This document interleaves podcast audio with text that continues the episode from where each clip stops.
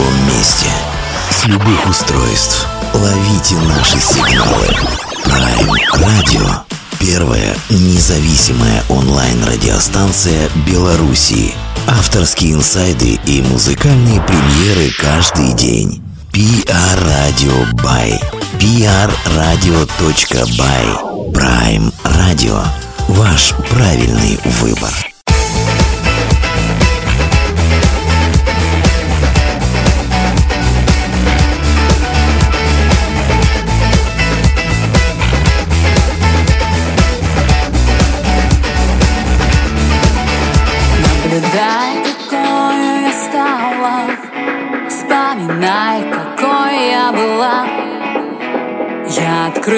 С конца до начала. И как будто с обложки сошла. Ты меня никогда бы не встретил. И не стал бы смотреть мне в глаза. Это все социальные сети.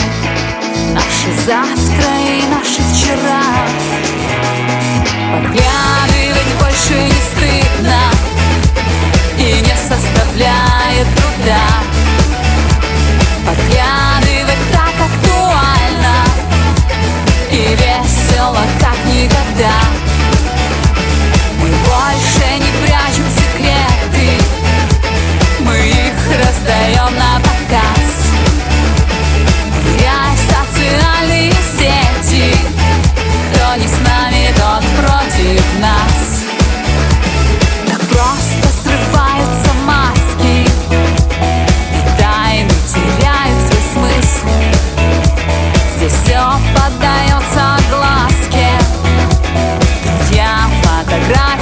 tree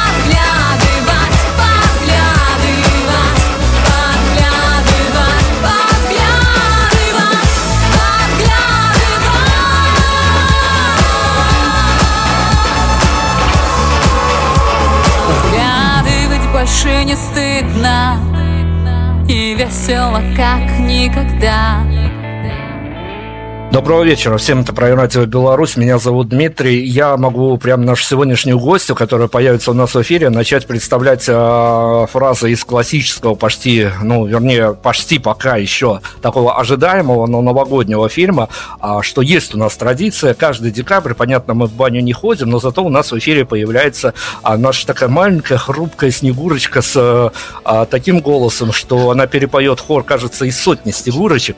А, София Карева, группа Call Stream. София, доброго вечера. Доброго вечера, Дмитрий. Доброго вечера, Беларусь. И всем, кто нас слушает из сопредельных государств.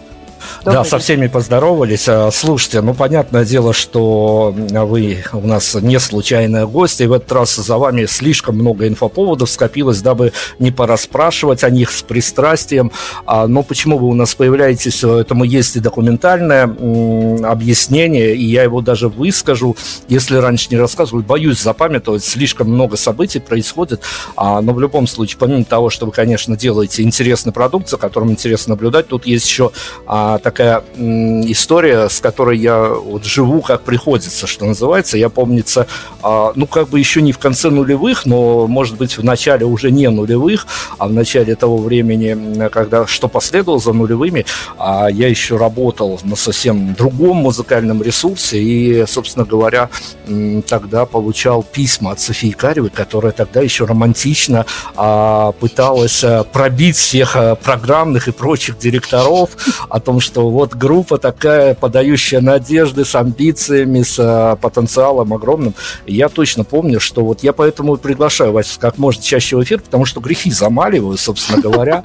А, но я вот с этой темы и хотел начать. Слушайте, а, времени у, группы Coldstream очередной а, ДР недавно был а, да, такая был. традиционная для вас праздничная вещь. А вот скажите мне, пожалуйста, вот давайте во флешбэк прыгнем, прежде чем к повестке дня сегодняшней переступим.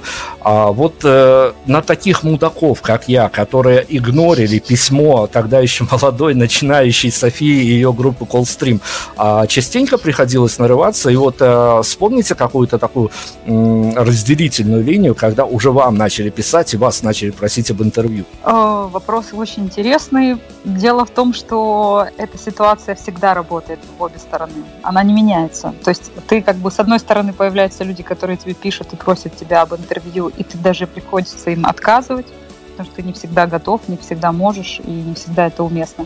А с другой стороны, есть люди, которым ты продолжаешь писать, тебе продолжают игнорить. Поэтому, если меня слушают молодые музыканты, будьте готовы, эта ситуация никогда не поменяется. Слушайте, я вот э, прям вот во время вашего ответа пытаюсь э, запустить мозг и придумать, ну, действительно, а что может случиться такого, а, чтобы вот точно уже, ну, разве, ну, я не знаю, засветиться на Первом канале в вечернем Урганте, тогда тебя начнут писать, а ты уже точно не будешь кому-то писать о том, что у нас группа, возьмите нас в ротацию. Ну, в общем, да, это вечная история. А, хорошо, но я понимаю, что мы живем в такое время, к сожалению, я как журналист это наблюдаю вот прям как маркер, а, что даже мои интервью за последний год-полтора стали очень грустными, но тут не от меня все дело зависит, я-то мог бы веселиться как клоун и всех веселить вокруг, а, но действительно повестка такая, и музыканты, к сожалению, самые пострадающие а, такое ну вот даже нишевая группа, которая действительно пострадала а, от этой всей пандемийной, заразной истории и прочее, прочее. Концерты у некоторых вообще до нервных срывов доходило, а, причем настолько, что бросали писать альбомы и планировать что-то. Ну, действительно, сложная ситуация. Так вот, э, все чаще и чаще мы в интервью пытаемся найти а, хоть какой-то просвет в этой истории. Вот вы нам с позиции своего бэкграунда, медиа-бэкграунда, музыкального бэкграунда расскажите. А вот если мы запустим а, какую-то такую странную формулировку, но все-таки, что у музыканта а, есть место для праздника. Понятно, что релиз альбома, сингла это тоже праздник, но а там же этот праздник длится, ну, минут 10, потом ты начинаешь заниматься, если ты инди-артист, постпродакшеном, опять теми же самыми рассылками и прочим, прочим, мониторить фидбэк и прочее, прочее. Так вот, по вашему мнению, по вашему инсайдерскому мнению, где место празднику для музыканта? Сложный вопрос, вот реально сложный. Если бы вы меня спросили об этом этом год назад, вернее, до пандемии, то, наверное, у меня был бы готовый ответ. Сейчас у меня нет готового ответа, потому что после того, как все это произошло, по нам ударило очень сильно, потому что у меня оба моих проекта сразу свернулись. Вот, потому что, ну, просто нет концертов, и ситуация такая, что их просто не будет в ближайшее время. А, поэтому я, конечно, пережила глубокую депрессию, о которой я старалась не распространяться, там только самые какие-то близкие, там фан-клуб, может, догадывался. А, думаю, что у всех музыкантов по-прежнему нет этого ощущения, у всех, по крайней мере, да я думаю, у любых, и у маленьких, и крупных, и средних, потому что ты не можешь ничего планировать. А когда ты не можешь ничего планировать, то праздник у тебя не наступает. То есть, ну да, наверное, вот эти 10 минут, пока ты выпускаешь релиз, Правда, они не 10 минут, а немножко дольше, пока все тебе, пока продолжают тебе писать, что у тебя хороший альбом или хороший сингл, что у тебя удачный клип. Пока тебе люди пишут, у тебя есть ощущение этого праздника. Но он очень сильно смазывается все равно вот этой картиной того, что, ну да, праздник, но он как бы наедине.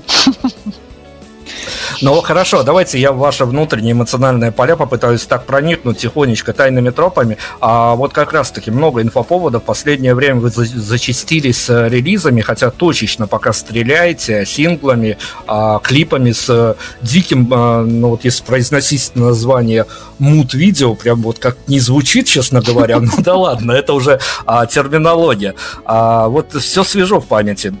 Последние а, релизы сингловые, понятно, что там времени до модерацию чуть ли не месяц уходит, когда ты отправляешь сингл, и пока он модерируется, месяц проходит, у тебя некие ощущения съедаются. Но последние часы, а, вот именно перед проходом а, синглов в публичное пространство, перед выходом на цифре, вы как проводите? Ну, я не сплю.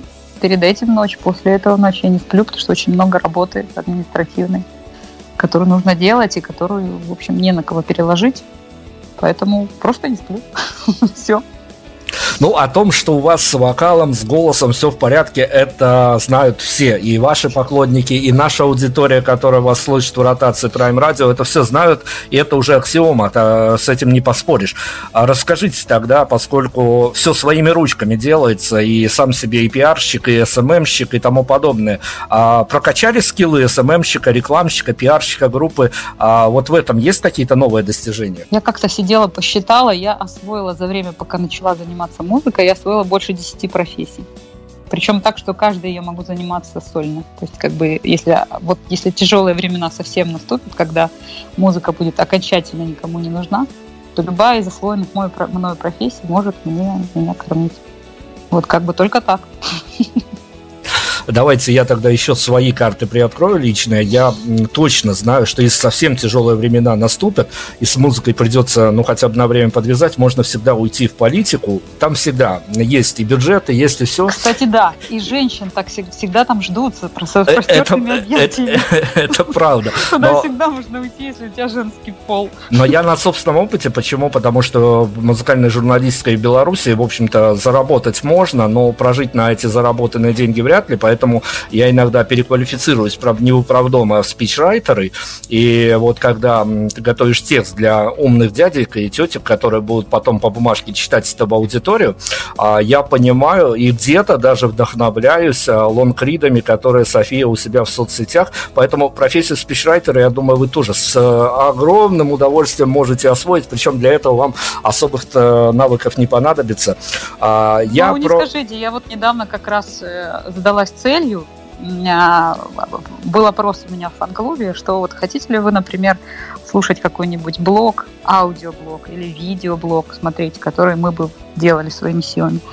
Люди готовы, но у меня в этом вопросе пока огромный пробел, поэтому я, конечно, похвасталась, что 10 профессий там плюс, но есть вещи, которые пока мне не достижимы, и я над ними думаю и пока не могу придумать, а хочется это сделать, потому что я понимаю, что это необходимо, ну, как бы одной музыки сегодня музыканту мало, к сожалению. Тебя просто не замечают. Музыки так много, что, несмотря на то, что у нас сейчас а, как бы есть поддержка некая, но, тем не менее, нужно что-то еще. Одним музыкантом недостаточно быть. Раньше можно было быть просто музыкантом, просто делать хорошие песни, просто красиво петь, просто там иметь диапазон. Сейчас это как бы необходимое, но недостаточное условие и тут за вами, правда? Ну хорошо, давайте я, ну, вот э, мы вышли на какие-то бытовые аспекты, ушли с а, а, вот этого вот большущего, что называется, а, темного обсуждения творчества, мы на него вернемся обязательно. Я вас расспрошу и о технических, и о эмоциональных подробностях синглов.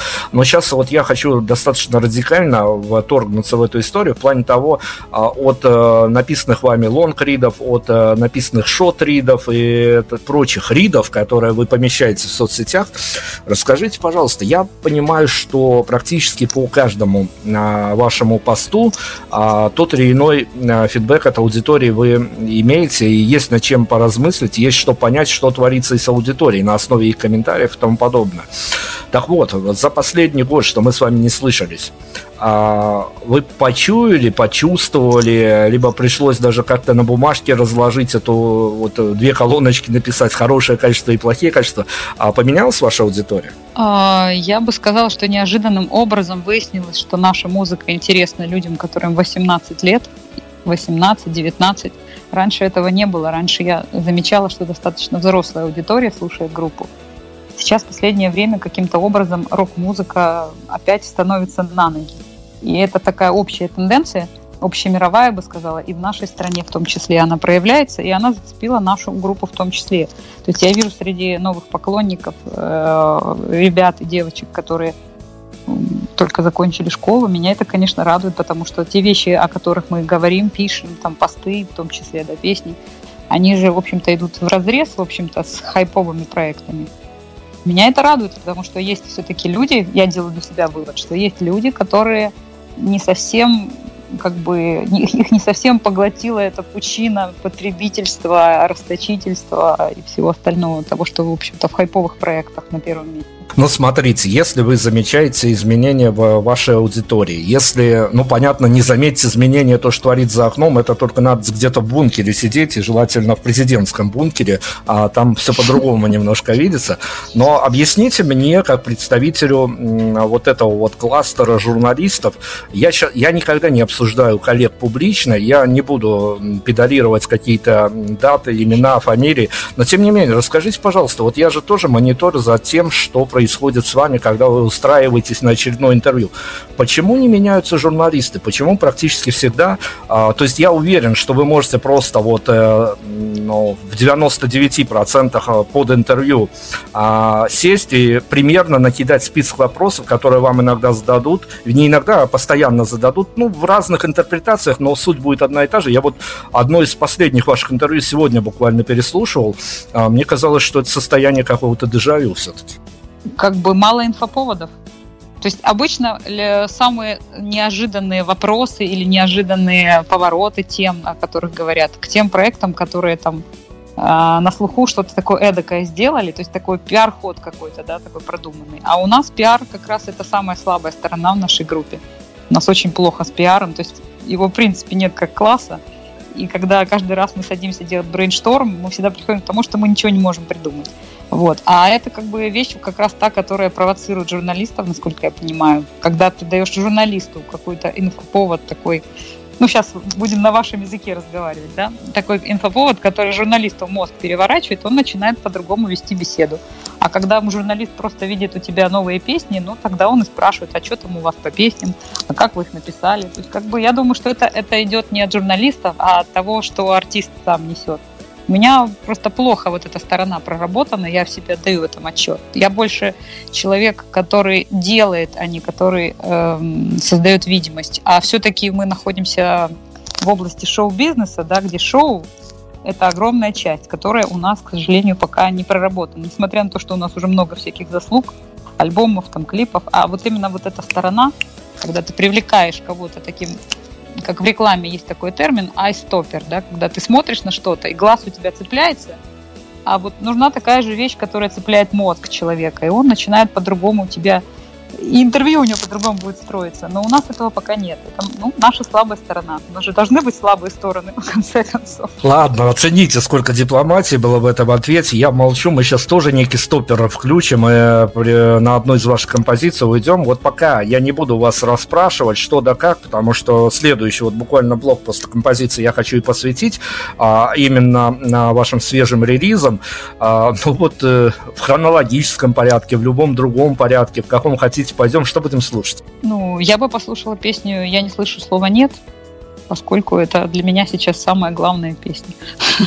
Ну, давайте так и поступим. У нас София Карева, это группа Coldstream, еще один проект, э, который вот, ну, я не знаю, вот публично его, конечно, легче всего обсуждать, но с другой стороны, а, я все время помню эту вот а, страшную формулу о том, что кто поет кавера, для того отдельный котел в аду приготовлен, поэтому я не знаю, дойдем ли мы до этого, но пока музыка мы вернемся. Отличная тема, отличная тема.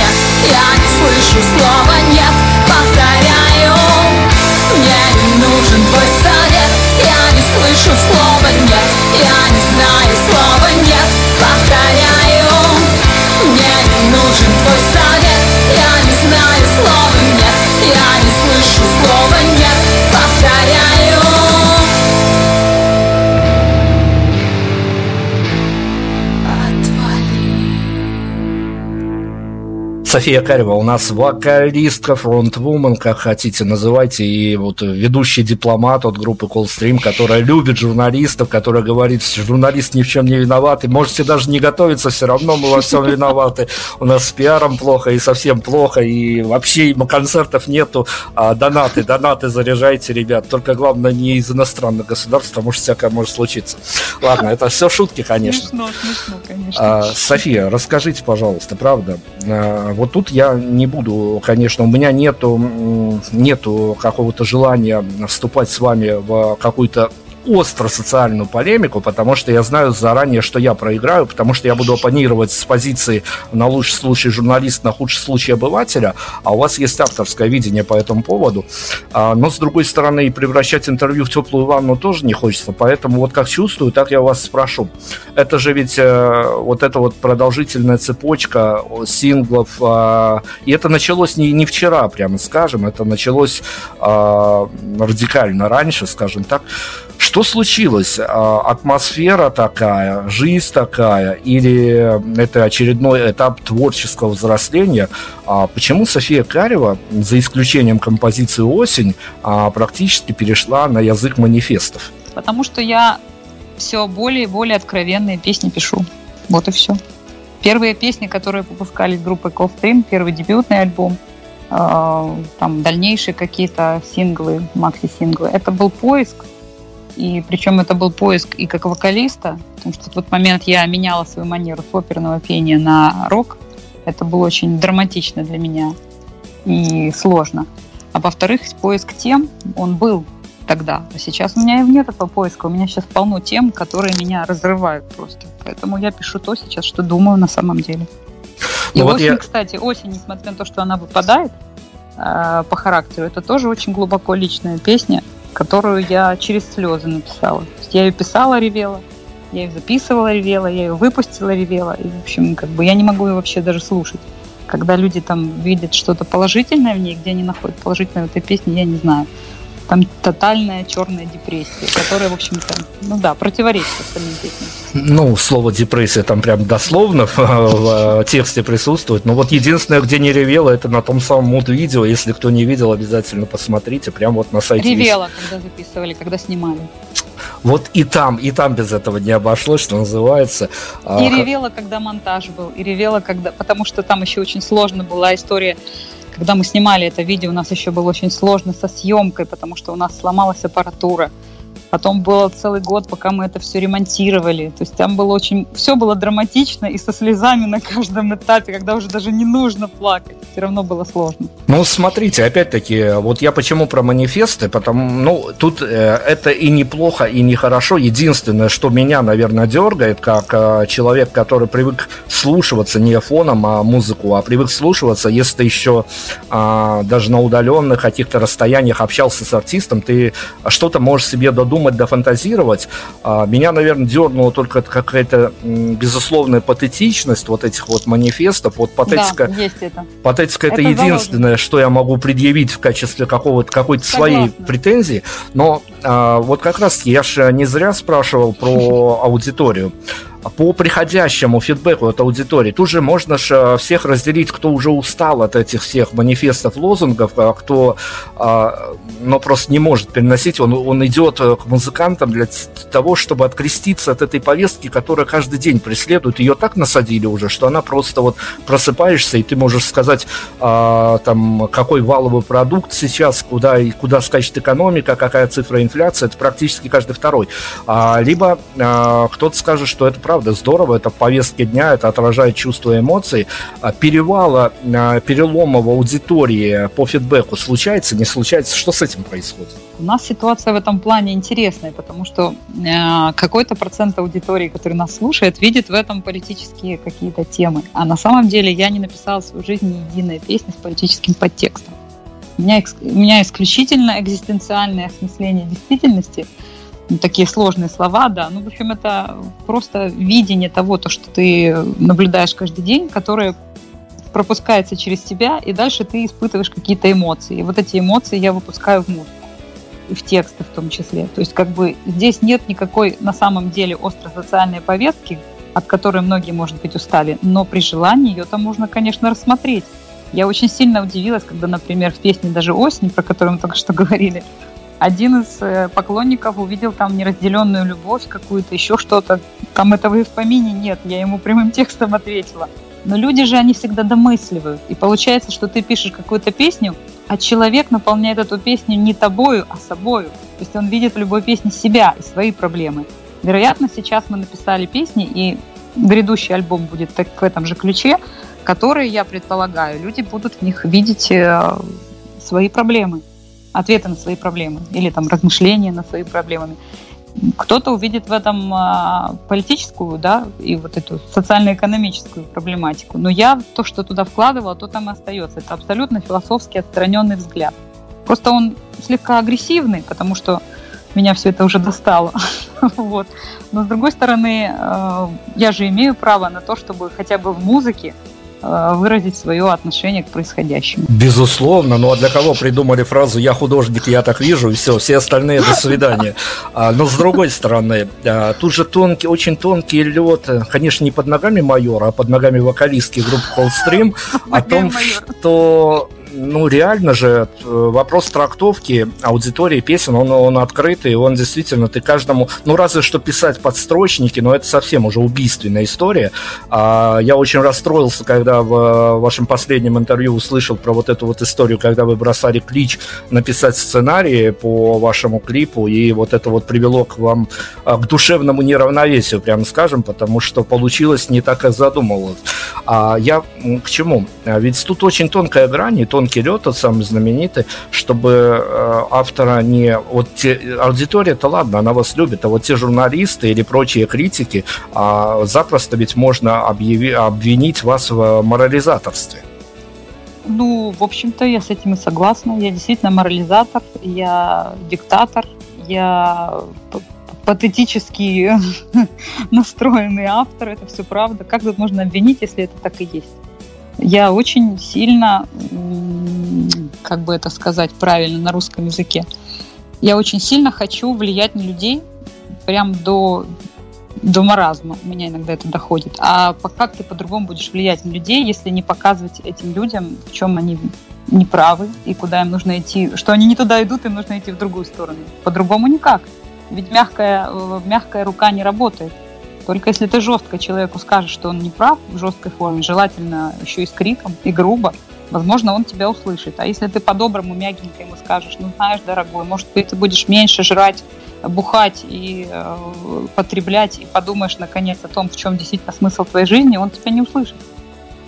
Только если ты скажешь ему это как-то эмоционально, на надрыве, возможно, он разозлится даже, но задумается. А журналисты, касательно журналистов и того, что они могут в чем-то меня обвинить, э, мне кажется, здесь обратная тоже сторона работает. То, что журналист видит в себе, он увидит и во мне.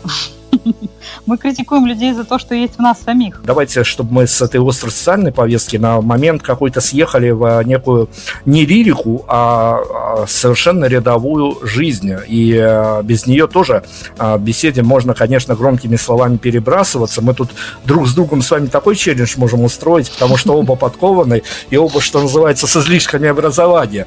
А, но на какую-то абсолютно житейскую историю я хочу съехать, потому что тоже дернуло, тоже, когда за вами наблюдаешь, ведь переживаешь с вами а, не только выходы этих чертовых синглов, чертовых альбомов, а, но еще переживаешь за другое. Смотрите, если мы сейчас в такое время живем, предновогоднее, предпраздничное, скоро начнутся а, подведения итоги года, всяческие чарты, чаты и прочие, прочие цифры, и будут искать, э, уже, уже вернее, нашли и цвет года, и фразу года, и а, слово года, и опять-таки там вакцинация, и не вакцинация, антиваксеры и ваксеры.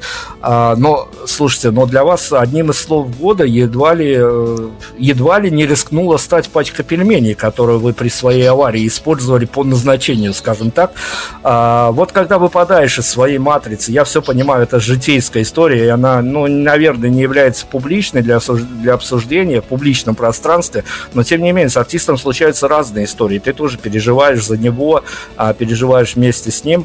А вот когда ты еще 15 минут э, жив-здоров, а потом случаются какие-то очень небольшие неприятности, а что это может, ну, понятно, что там залечиваешь здоровье и пытаешься прийти в норму, но что еще может произойти с тобой, вот когда ты выпадаешь из привычной матрицы и погружаешься в новые обстоятельства, когда тебе, ну, не совсем хорошо уже со здоровьем, и когда это не стечение обстоятельств, а просто вот так вот случилось? Если говорить про мою аварию, которая была у меня чуть больше месяца назад, то когда я открыла уже глаза и пришла в себя, когда меня привели в себя, то после этого я ощутила, что мне наконец-то все равно.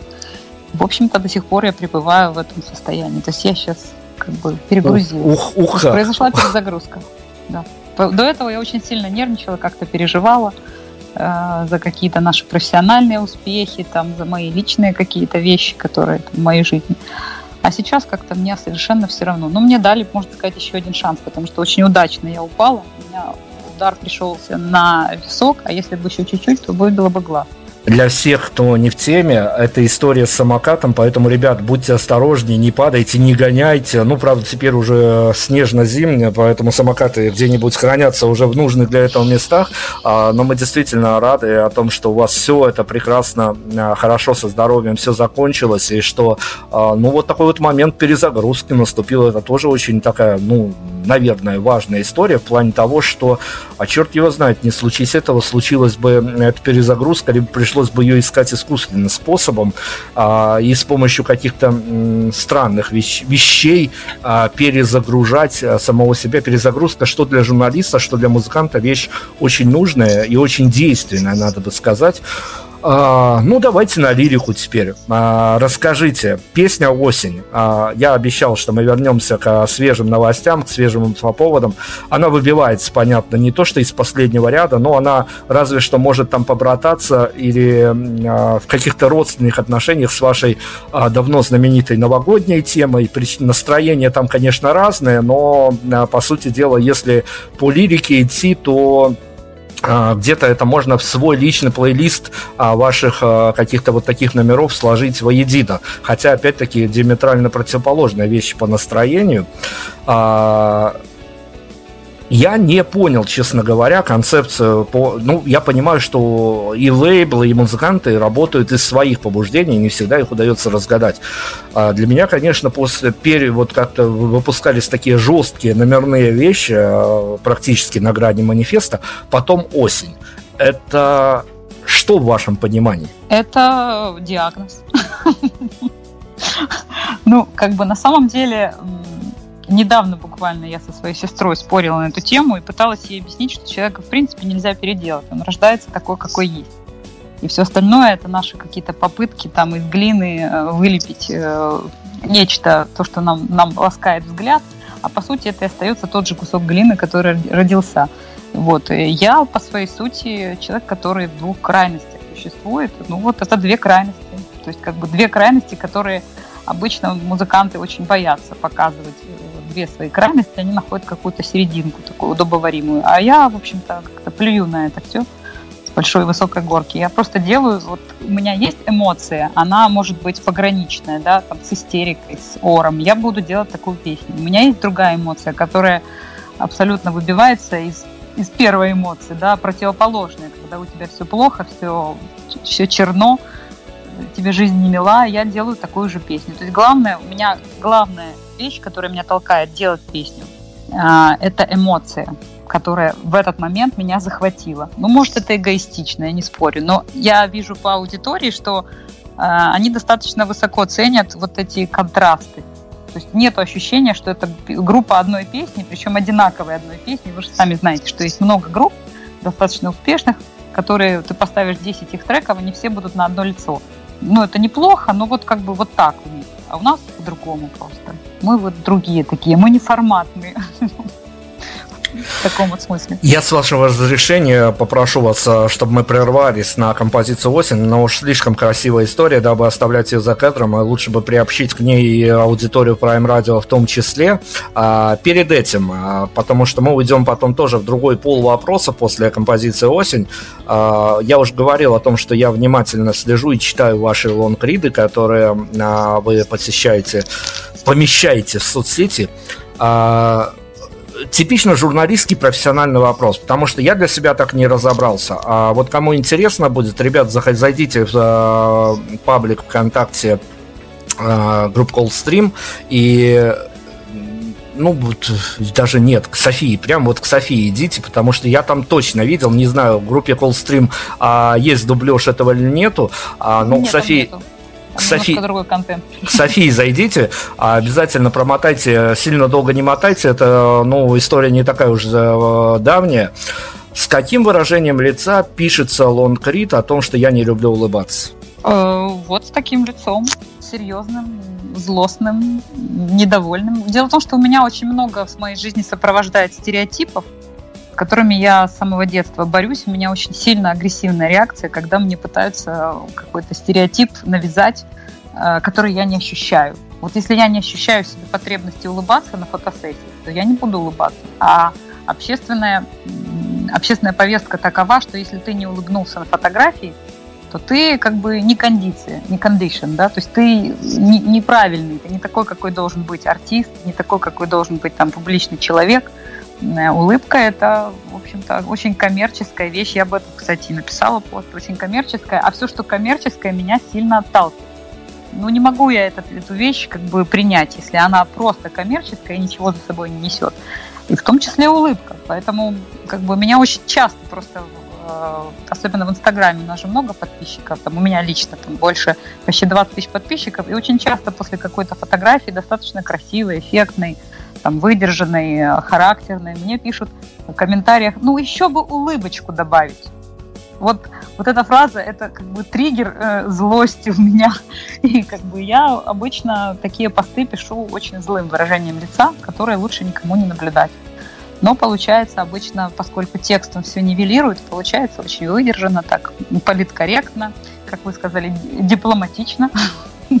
Потому что текст, он помогает. Вот мне сильно помогает текст с людьми общаться, потому что если бы я непосредственно с людьми беседовала, они бы очень быстро догадались, насколько я тиранозавр, а так у них есть еще некоторые там сомнения. Ну вот в этом-то действительно беда, и это триггер для моего вопроса, потому что текст нивелирует действительно, и ты не понимаешь, а, как это происходит. Ты читаешь, считываешься, пытаешься а, что-то между строчек зацепить, а, но лучше при Акате, конечно, спросить у автора, чем мы занялись. И сейчас мы уходим на анонсированную мной песню «Осень».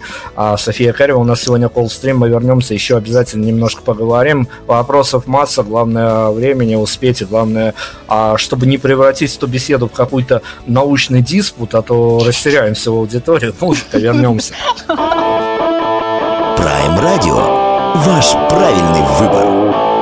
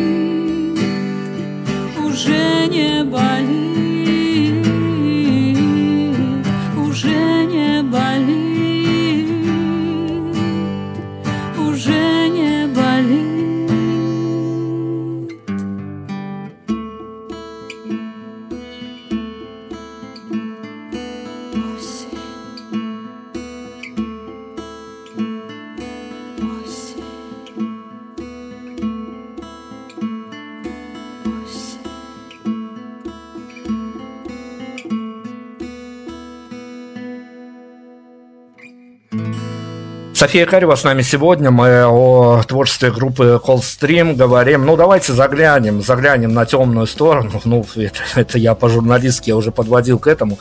А что со вторым проектом сейчас происходит? А, там тоже стабильность или некий элемент застоя, либо все идет, все движется? Если говорить про мой кавер-проект, который на самом деле не кавер-проект, а скорее просвещенческий такой проект, то мы продолжаем записывать песни, просто мы пока не выпускаем, потому что ждем, когда хоть какие-то будут лазейки для концертов вот нашего характера. После этого начнем. В загашнике уже лежит много всего. Ну, надо сказать, это, это очень ламповый такой формат. Это а, мощный голос Софии, плюс гитара, плюс это э, ремейки, скажем так. Это даже не каверы, это ремейки, некие переосмысленные ремейки мужских англоязычных песен, которые вот эта вот волшебная девушка исполняет в своем прочтении. Поэтому, если будете где-то пробегать, видеть афишу Айсенбэнк, обязательно загляните. А, не был, не знаю, могу только а, представлять, как это, но, по-моему, там своя магия, своя химия, наверное, присутствует. Да, есть. Буду, буду говорить честно. На концерте, э, все концерты, которые я играла с этим э, проектом, мы играли, э, это магия. Причем очень часто благодарности от иностранной публики, поэтому для меня это особо ценно, когда люди знают песни в оригинале и способны э, испытать восторг э, в ремейке, да, хорошее слово, кстати, в данном случае, это для меня очень ценно, потому что на, наше ухо немножко замылено, мы же не чувствуем текста, и всех вот этих коннотаций. А иностранцы, э, они слушают, и я понимаю, что для них какое-то новое дыхание, они подпевают, и потом подходят и благодарят. Лучше бы тоже донатили, благодарили и донатили, донатили, донатили для артистов теперь тяжелое время. Наступайте на больную мозоль. Но хотя, с другой стороны, иностранцы донатили, тут тоже можно потом впоследствии не даже не хочется говорить об этом. А, да, да, да. Давайте на официоз какой-то съедем, потому что заболтаем эту тему. А у вас все-таки с момента нашего последнего общения а, могу что-то прошляпить, а, но как минимум маленькие изменения в коллективе произошли, поэтому давайте документально а, вот это вот интервью оформим на декабрь 2021 года. Каков состав группы Call Street? Ну, у нас сейчас без изменений, то есть у нас последнее изменение было чуть больше года назад – у нас поменялся басист, точнее, у нас появился басист. Вот, э, Саша Горный. И с тех пор у нас стабильно все. То есть мы вообще как бы очень скучные, мы очень скучные вот в плане вот этих всех, говорю, хайповых вещей нам не хватает. Мы стабильные, мы э, занудные в этом плане, одинаковые, в общем-то, люди делают одно и то же. Нет ничего того, что вот вы бы прям могли так как-то разорвать на куски. Ну, Семейная пара, которая не сходится. Вот. Да, да мы не Хотя за мы... этим, но с другой стороны, как можно назвать скучной группой, которая в э, какой-то документальной, э, документальных повестках э, есть в обозначении коллектива есть вот прям сногсшибательное словосочетание, что, оказывается, а, есть фронтвумен София Карева, а есть еще художественный руководитель. Прям вот сейчас вот лет назад на 20 отъехали мы. Да, что да, мы думали, кстати, на эту тему, когда это слово всплыло не просто так.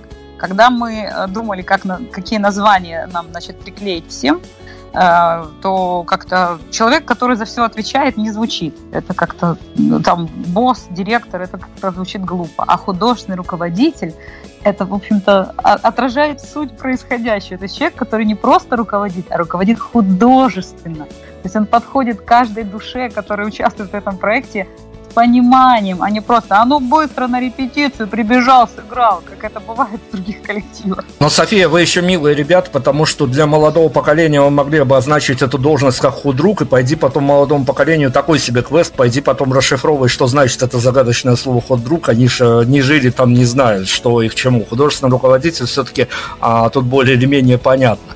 Ну, а, это но... из театра, это термин из театра. В театрах же до сих пор всегда, когда есть какая-то трупа, там есть художественный руководитель. То есть я в принципе, э, вот это слово у меня появилось не, не, даже не оттуда, из тех до, до ламповых времен, да, а, а просто из театральной среды. Потому что, по сути, любой коллектив, когда ты его держишь крепко, чтобы люди не переругались, чтобы они друг друга понимали. В общем, этим и занимается наш Сергей Рожков, который у нас художественный руководитель. И он же аранжировщик, он же саунд-продюсер. Э, он, в принципе, этим и занимается. То есть он вот это вот все клоаку художественную которая всегда стремится к тому, чтобы развалиться, любой коллектив к этому стремится, потому что все же индивидуальности, все личности – вот он пытается художественным своим вот такой вот дипломатичностью, настоящей дипломатичностью, не такой, как у меня, он пытается держать это все в руках. Потому что если бы я руководила этим коллективом, он бы продержался ровно неделю. Тоже себе такое диктаторство, прямо скажем, хорошо. Басиста представили, гитариста представили. А как всегда, а, меньше всего внимания и тому подобных, но, правда, больше всего улыбок. Девчачек, как выяснилось на практике, а, для барабанщика остается. На местном диалекте его можно назвать бубнач. Классно, не слышала. А у нас наш барабанщик Алексей Казаченко, вот скоро у него день рождения будет, кстати, не знаю, как бы, как мы сможем ли в этом году что-то отметить, но при мысли о барабанщике у меня улыбка, потому что это человек, который всегда в хорошем здравии, всегда в хорошем настроении, всегда улыбается. Это улыбка нашего коллектива, можно сказать. При том, что он мастер спорта, и, в общем, в дыню может дать но при этом всегда улыбается. С э, официозом тоже э, разобрались. Ну что, давайте тогда, что называется, на главную тему зайдем. Готовите альбом? Да, мы готовим альбом, и, в общем-то, он уже готов на 99,8. А, но давайте я инсайт попробую с вас э, вытащить какой-то. Вот прям я не хочу, не моя работа сейчас а, рассекречивать тут ваши секретики, потому что я понимаю, что у вас а, с альбомом этим, с выпуском будет завязан некий медиа-кейс. Его будете потихонечку, плавненько всех посвящать в эту историю до его выхода. Но пользуясь случаем, а, когда стало понятно, что альбом готов, вот на все 99%, все остальное это уже технические подробности, а, вы лично, ребята, а, финальный выдох, вот что-то такое, ощущение законченности работы посетило? Я очень хочу, чтобы он наступил, а оно еще не наступило. Я жду этого состояния, потому что ты фактически, когда выпускаешь какую-то песню или альбом, у тебя ощущение, что ты родил ребенка. Уже наконец хочется родить и вздохнуть.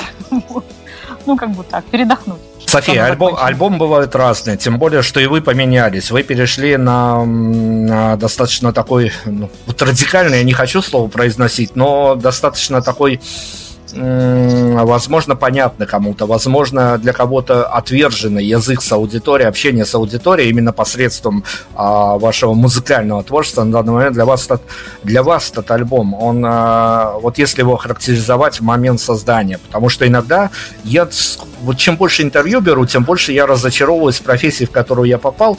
А, иногда ты ждешь а, чего-то альбома, тебе в интервью за кадром говорят, слушай, да мы его записали за неделю, а иногда иногда счет мимо пролетает, а ты потом где-то находишь в лентах, что автор над ним мучился и чуть ли не а, сел на какие-то а, транквилизаторы и тому подобное, чтобы его дописать. То есть никогда не разгадаешь эту историю по ощущениям, вот сейчас, когда э, история практически закончена, осталось только вот дописать последние, там не то что главу, а последние финальные титры. По ощущениям, а, что для вас был этот альбом, потому что история непростая, и писалась она не в простое время, и пойди потом вспомни еще, а, когда мы в следующий раз окажемся в таком полувоенном времени. Для меня, я не знаю, как для других ребят, надо их спрашивать, для меня просто я очень хочу перейти на другой уровень э, подачи, что ли. То есть, потому что у нас, у нас же как бы вот про аудиторию мы говорили, да, но у нас сложная картина, потому что первый альбом полон романтических каких-то баллад, каких-то таких э, несерьезных текстов. Вот мне даже стыдно там за некоторые тексты до сих пор. А, особенно мне стыдно, что люди очень любят песню «Брось». Я ее настолько переросла уже, что просто даже страшно представить. Ее всегда просят на концертах, она всегда лидирует во всех э, чартах. Э, и мне уже просто это прям тяжело это принимать внутренне. Я хочу перейти на другую тематику, о которой я сейчас думаю, потому что все-таки, ну, как фронтмен, я же отвечаю за каждое слово, и как человек, который пишет песни, тексты, имею в виду, да, и для меня этот альбом — это просто, наконец-то я скажу то, что я сейчас думаю, а не то, что вчера всегда как бы ты пишешь песню, которую ты немножко раньше написал, а потом записываешь. У нас же очень долго пишут песни. Я не знаю, люди, которые за неделю пишут, ну, счастливые люди, да, могут так. Я так не могу, потому что у тебя и вокальное исполнение не с первого раза получается. Ты когда начинаешь писать э, вокал, у тебя у меня бывает э, по 10 подходов, по 20 подходов, пока ты найдешь тот характер, который нужен к этой песне. И поэтому тут ну, за неделю никак ты не уложишься, потому что это же такая какая-то внутренняя работа артистическая, которая требует времени. И у тебя должно это как-то улечься, ты должен это все прочувствовать. А, и инструментально тоже люди, мы в поиске находимся. Это не то, что сразу первые же барабаны, они же пошли. Нет, или там первая гитара. Нет, это все работа такая ну, как бы, как в физике, такие некоторые приближения у тебя постоянно идут. Пока ты, наконец, не словишь и скажешь, вот, вот, вот это я хотел сказать, ребята. Поэтому для меня работа, да, я просто хочу, наконец-то, в текущем моменте времени сказать то, что я думаю сейчас. Вот, ребята, надо у них спрашивать. Ну, давайте на сложную тему зайдем, потому что я, я понятное дело, что ни я, ни кто-то из других э, слушателей пока альбом не слышали, мы можем только ориентироваться на выходящие синглы, и, э, ну, если немножко даже включить логику, можно немножко к более ранним релизам еще прокинуться и заметить некую закономерность. Вот же вопрос. С одной стороны, мы помним, я художник, я так вижу, никто не отменял.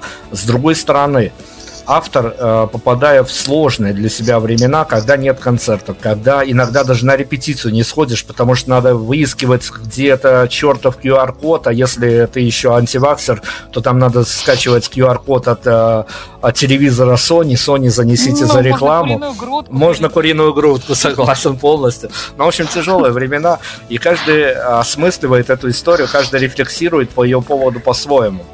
А, есть а, ну, попробуем договориться с вами на берегу, потому что потом а, может быть, э, совсем разное мнение вы будете получать по поводу выхода альбома. Есть риски, есть какая-то оценка, понятно, мы не экономисты, мы с вами не можем оценить э, риски полностью, но все-таки есть какая-то оценка рисков того, что вот для автора эта повестка, она актуальна, и он в ней живет, и он ее понимает, и он о ней высказывается. С другой стороны, найдутся люди, которые живут в несколько другой реальности, и им просто вот все это не то, что не зайдет, а они даже будут как каким-то недоумевающим взглядами провожать трек-лист альбома, провожать текст альбома, потому что они живут в другой параллельной реальности, своей реальности, просто ходят к себе на работу, у них ничего не изменилось, либо кто-то сидит на удаленке, никаких, а, в общем-то, катастрофических последствий не чувствует. А факторы риска до выхода альбома можем оценить? Если честно, я давно уже на этот э, счет э, утвердилась в определенном мнении, скажем так. Были сомнения, когда вот мы особенно встречались с какими-то пиарщиками, с которыми мы хотели работать, там, с какими-то менеджерами. Нам какие-то там э, постулаты пытались в голову прописать, как нужно делать группу, как нужно, значит, какой-то, в общем, общий образ выстраивать, там, аудиторию целевую подбирать. Я просто вот плюнула на это все, вот забила, и ей всегда найдутся люди, которые думают так же, как ты. Они всегда найдутся. Количество этих людей – это уже другой вопрос. Но если у тебя что-то в этой действительности не устраивает, то сто процентов найдутся такие же люди, которые точно так же что-то будет не устраивать. Вот. Либо наоборот, тебя что-то воодушевляет в этой действительности. Будут люди, которых точно так же эмоции такие же охватывают. Поэтому я просто смотрю на это философски. То есть какая-то аудитория по-любому это все поймет. И уже, в принципе, у меня есть два человека из ближнего круга, которые прослушали альбом рабочий вариант, и они в восторге. Для меня это характерно. То есть как бы два разных человека, абсолютно никак не связанные, сказали, что это охренительный альбом. Вот. А для меня это дает надежду, что, наверное, какому-то количеству людей покажется так же. Но обязательно будут те, кто скажет, что это все Г, на палочке, и, в общем-то, давайте нам Моргенштерна, и вообще. Ну, вот, так мы живем. У нас люди все существуют в своих каких-то информационных пузырях, мы не пересекаемся. Хорошо, ну вот смотрите, еще одна э, штука, которая вроде говорят полезна для музыкантов. Многие музыканты радуются, тем более она у вас а, нашла отклик в ваших, я уж не знаю, конечно, не коммерчески настроенных сердцах, но все-таки вещь, ну, не то что новая, но она, по крайней мере, в последнее время как-то актуальна стала. А для вас вот эта вся игрушка с пресейвами альбома, с пресейвами сингла, она вас обрадовала? Если честно, действительно игрушка. Вот, вот ощущение было игрушки. И причем это же просто наш лейбл нам дал такой совет – что вот попробуйте вот так сделать, вот надо вот так, вот так, вот так, расписали э, алгоритм, как это делается. Вот я, как человек, который любит пробовать все новое, говорю, да ладно, я попробую один раз. Вот, принципе, даже не один, а сколько мы уже два раза, получается, попробовали. Очень тяжело людям, им само слово непонятно, что такое пресейв. То есть приходится каждому, они же в личку пишут, спрашивают, что это, там, в комментариях, приходится каждому объяснять. Ну, энергозатратно, то есть трудно, потому что если ты просто сказал бы, вот качайте такую-то песню, то людям понятно это. А это тренд западный, который у нас э, ну, не очень как бы э, известен еще пока. И мы такие, как бы, ну, новаторы, можно сказать, которые пробуют вот такую вещь. Я не знаю, что это даст, нам, лейбл нам сказал так, что если вы это сделаете, то людям будет проще потом эту песню не, не потерять, если они делают пресейв. А, а вам будет э, понятно, что вас ждут там. То есть как бы такая игра win-win. То есть в обе стороны. Ну, я не увидела какого-то особого эффекта от этого, кроме того, что люди узнали еще один способ взаимодействия с артистом, что его можно предварительно себе сохранить. Вот. Ну, вот такая фигня. Игра, игра, действительно игра. Ну, это правда, это все новые а, вот эти вот тенденции, они очень сложно осваиваются. Но давайте, поскольку мы с Софией сегодня стараемся откровенно говорить, я тоже расскажу а, журналистскую историю. Это будет а, такой ответ, не ответ с моей стороны, со стороны журналиста к предыдущему ответу Софии, когда она рассказывала о том, а, как не просто приходится находить контакт с аудиторией. Я тоже расскажу такую историю, что журналисты попали, ну, по крайней мере, я на себе могу точно акцентировать эту историю, что я попал а, под а, совершенно неожиданную историю. Если раньше можно было а, организовывая интервью, нарваться на то, что пришлите вопросы, которые вы хотите задать, то последние полтора года вот эти вот аферисты, СММщики, пиарщики придумали другую штуку. Ты договариваешься на интервью, а тебе потом не от тебя требуют список вопросов, а тебе в а, последний момент присылают список вопросов от СММщика, от пиарщика, что Кошмар. ты его должен задать, а все остальное уже по усмотрению. То есть мы приехали вот в такой вот маразм в этой истории. Вообще, это, это, это просто нонсенс. Первый раз слышу об этом, серьезно. Но я, я честно говоря, практически плакал, когда впервые попал, но, но, но темпы там настолько наращиваются, что я думаю, что каждый второй в следующем году может воспользоваться этой услугой. Это где-то тоже видно какой-то совсем новый подход, а, но СММщики... Ну, это как-то вообще ломает вообще суть интервью, потому что суть интервью в любом, я, допустим, удовольствием соглашаюсь с вами беседовать всегда, потому что всегда есть какой-то элемент непредсказуемости предсказуемости. Это же как прямой эфир. Ты никогда не знаешь, что будет дальше. Это же интересно. А если у тебя заранее заготовленные вопросы, ну, ребят, извините, это какой-то некролог тогда получается чистая правда, но всегда мог подумать, что я могу не давать вопросы для интервью, мне могут отказать, но что мне пришлют вопросы, по которым я должен работать, вот до этого я додуматься не смог. диктатура в другую сторону. Да, да, к сожалению, да, и больше мне только остается развести руками и пожалеть журналистов, которые соглашаются на эту историю, но это уже какой-то, а, не знаю, это какой-то, не, не, это даже не театр, это уже скорее цирк с конями, с клоунами и прочие вещи. А, хорошо, София, расскажите, пожалуйста, пожалуйста, а, я же не могу вас э, выпустить из этого поля, потому что вы вошли, как я уже говорил, вот в эту вот штуку, которую может трактовать каждый по-разному. Мне, например, вот я абсолютно честно, а, причем я за вами давно слежу и всегда пытаюсь в силу возможностей готовиться к каждому, пусть даже короткому, какому-то новогоднему интервью с вами, всегда пытаюсь готовиться. А мне тоже, конечно, не всегда вот заходит новый формат подачи вашего а, творчества, а, но я нахожу время, чтобы осмыслить его. Может быть, мне для этого нужно будет сходить погулять, может быть, мне для этого нужно будет вышвырнуть своих коллег и побыть одному. Но я нахожу, по крайней мере, какие-то возможности для того, чтобы его понять.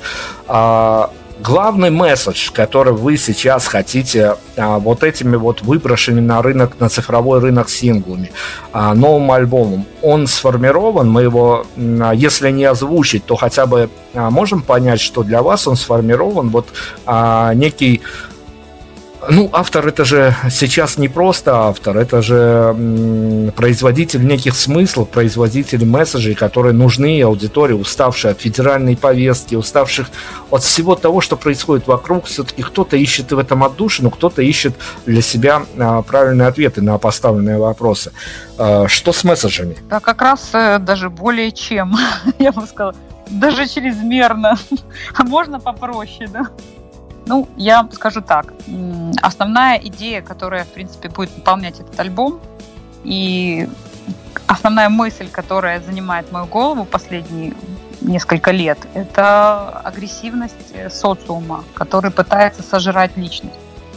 И, и все идет именно к этому. То есть и в социально-экономическом плане, и в политическом, и в культурном, в социокультурном. Какой срез не возьми, личность пытаются стереть с лица земли. То есть если ты хоть чуть-чуть отличаешься э, по восприятию, по вкусам, там, не знаю, там, по образованию, по мировосприятию, то тебе всячески общество дает понять, что так не будет. Ты будешь как все. Дорогуша, успокойся, ты будешь как все. Э, и ты будешь там, где тебе положено быть. Вот ты должен быть таким, какой вот тебе положено быть. А меня это не устраивает я об этом говорю. И, как оказывается, есть достаточно много людей, которых тоже это не устраивает. Мы это видим и по QR-кодам куриной грудки. Тоже не все готовы себе их наносить, да? А, то есть есть масса людей, которые не готовы идти в общем строю. И я, в принципе, всегда такой была с детства. Просто мне мешает то, что внешне я выгляжу очень стандартно. Э, мне не хватает вот этих панковских, припанкованных внешних атрибутов, чтобы люди меня за свою воспринимали. Но внутренне я чистый такой э, агрессивный, воинствующий панк. Поэтому, несмотря на мое там образование, там, кругозор и так далее, я в любом случае противопоставляю себя э, тому, чтобы общество сожрало всю индивидуальность. Я считаю, что наоборот будущее за индивидуальностью, и я свято верю культ личности. Э, в хорошем смысле культ личности. То есть личности вершат историю. И я очень хотела бы, чтобы наше общество развивалось не в ту сторону, в которой сейчас оно развивается, а именно в сторону, в которую оно развивалось э, там, с партией, ну или хотя бы в Советском Союзе, там, не знаю, до послевоенной Америки, когда личность была в центре внимания, и все вокруг создавалось для того, чтобы из каждого росточка, который которым ребенок является, да, приходя в этот мир, чтобы появлялось полноценное дерево, независимое, интересное, которое творит на благо общества. Ну, я сейчас буду патетическими фразами выражаться, потому что во мне умер Проханов, поэтому не думаю, что дальше интересно эту тему развивать. Да нет, нет, я... интересно, интересно, конечно, просто это же не тема какая-то такая проходная и безвыходная, скажем так, это тема, вот именно взгляд автора на то, в каком, э, ну вот в каком окружении от физического до метафизического создавался альбом, поэтому мы готовы вас дальше слушать, не волнуйтесь. Придется, придется слушать. Пока еще есть силы, придется слушать. Хорошо, но скажите, пожалуйста, а ведь это, это такая история, вот правда, вы сказали о том, что иногда можно 10 а, подходов а, к микрофону совершить, о том, чтобы просто поймать настроение, которое ушло вот вчера, вот буквально готов был дубль, вот, ну, чего-то не хватило, там, ну, не знаю, погода испортилась, сегодня приходится приходить и переписывать дубль, потому что, ну, у тебя взгляд, ты встал не с той ноги, в хорошем смысле слова, и приходится ловить настроение, чтобы оно заряжалось в концепт.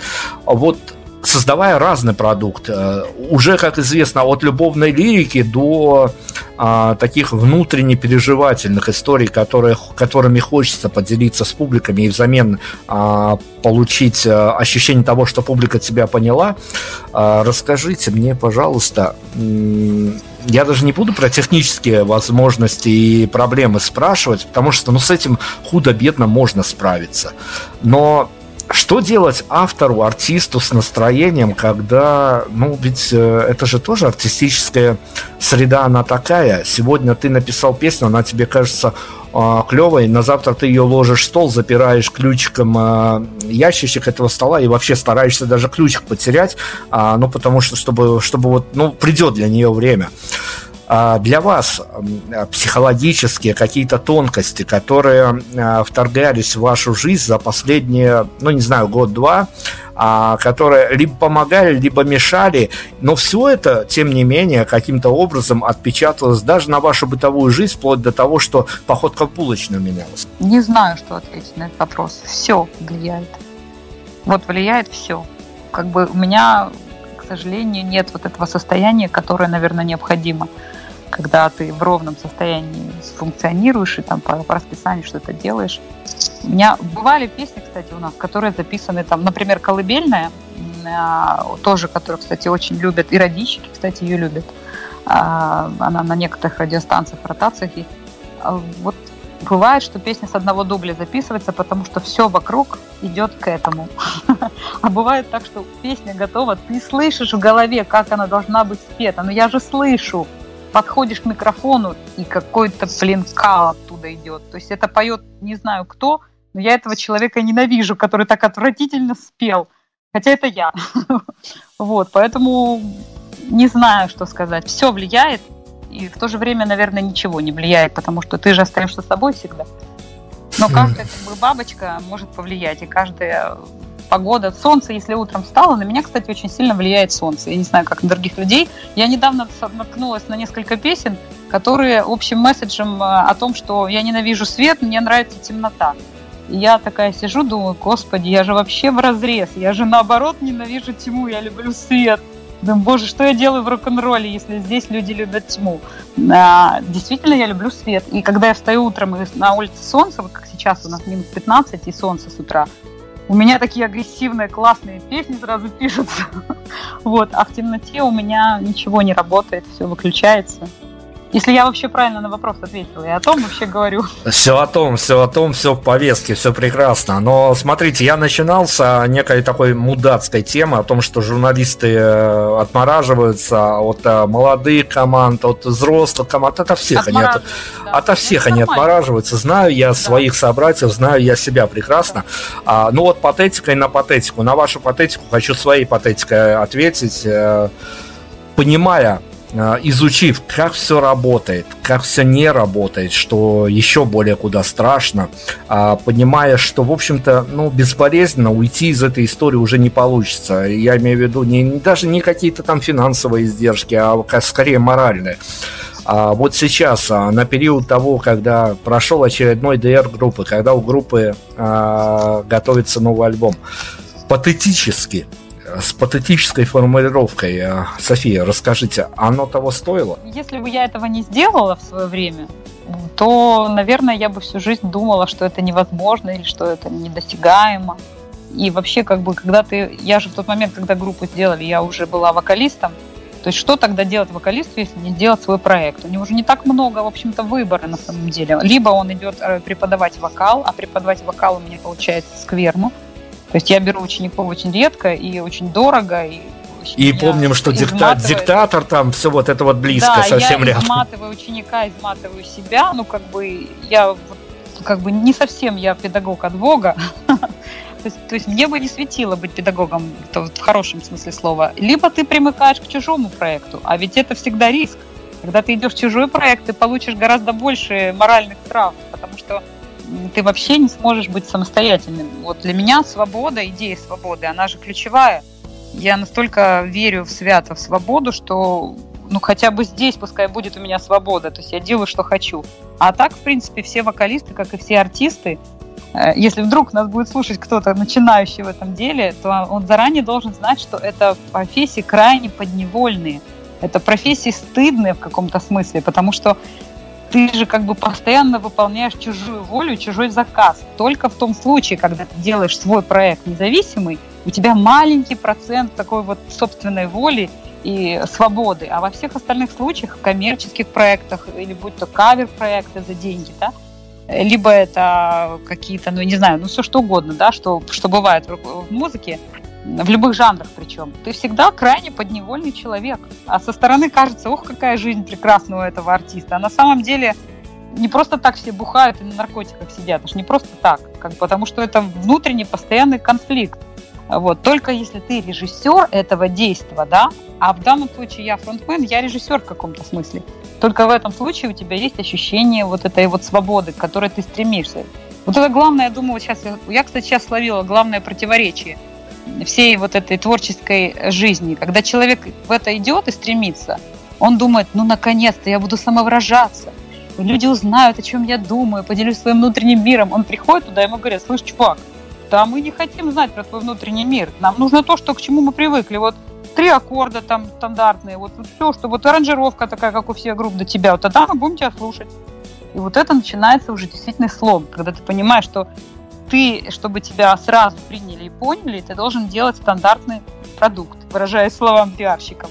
А если ты хочешь самовыражаться, то тебе будет каждый дурак, начиная от комментариев в, э, в соцсетях, заканчивая журналистами, там, программными директорами, все будут говорить, вы не формат, милочка, вы не формат, дайте нам форматный продукт. Вот, мы приходим к главному противоречию.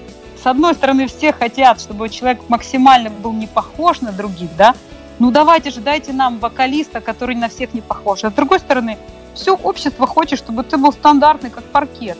У телевизионщиков есть понятие паркета, да, когда они идут снимать э, заседания всяких там политических партий, а у них есть понятие паркета, когда ровно, ровно, неинтересно, скучно, вот все такое стандартное. И в музыке, как оказывается, как, как я поняла за последние годы, все тоже хотят на самом деле стандарта. И это, кстати, главная вещь, которую ты как человек творческий должен пережить. Вот для этого нужна, кстати, сила воли, духа и вообще как бы мозги, чтобы все это понять и не сойти с ума. Блин, что-то я разболталась. Наболел, наболел, но тут проблема-то в том, что даже попади ты на первый канал, там тебе на том же паркете на, начертят мелом э, вот эти вот штуки, не выходи, потому что выпадаешь да. из камеры. В общем, счастья да. нигде нету. Да, а... кстати, я когда проходила конкурс э, вот на голос, когда я пыталась попасть, я пришла на голос, и меня это убило, потому что ты становишься в квадратик, там действительно квадратик. Перед тобой сидит Аксюта, и стоит такой квадратик, и на этом квадратике ты должен стать перед микрофоном, ни шаг влево, ни шаг вправо, и спеть свою песню. Для меня, человека, который привык на сцене рвать и метать, это просто ужас вообще.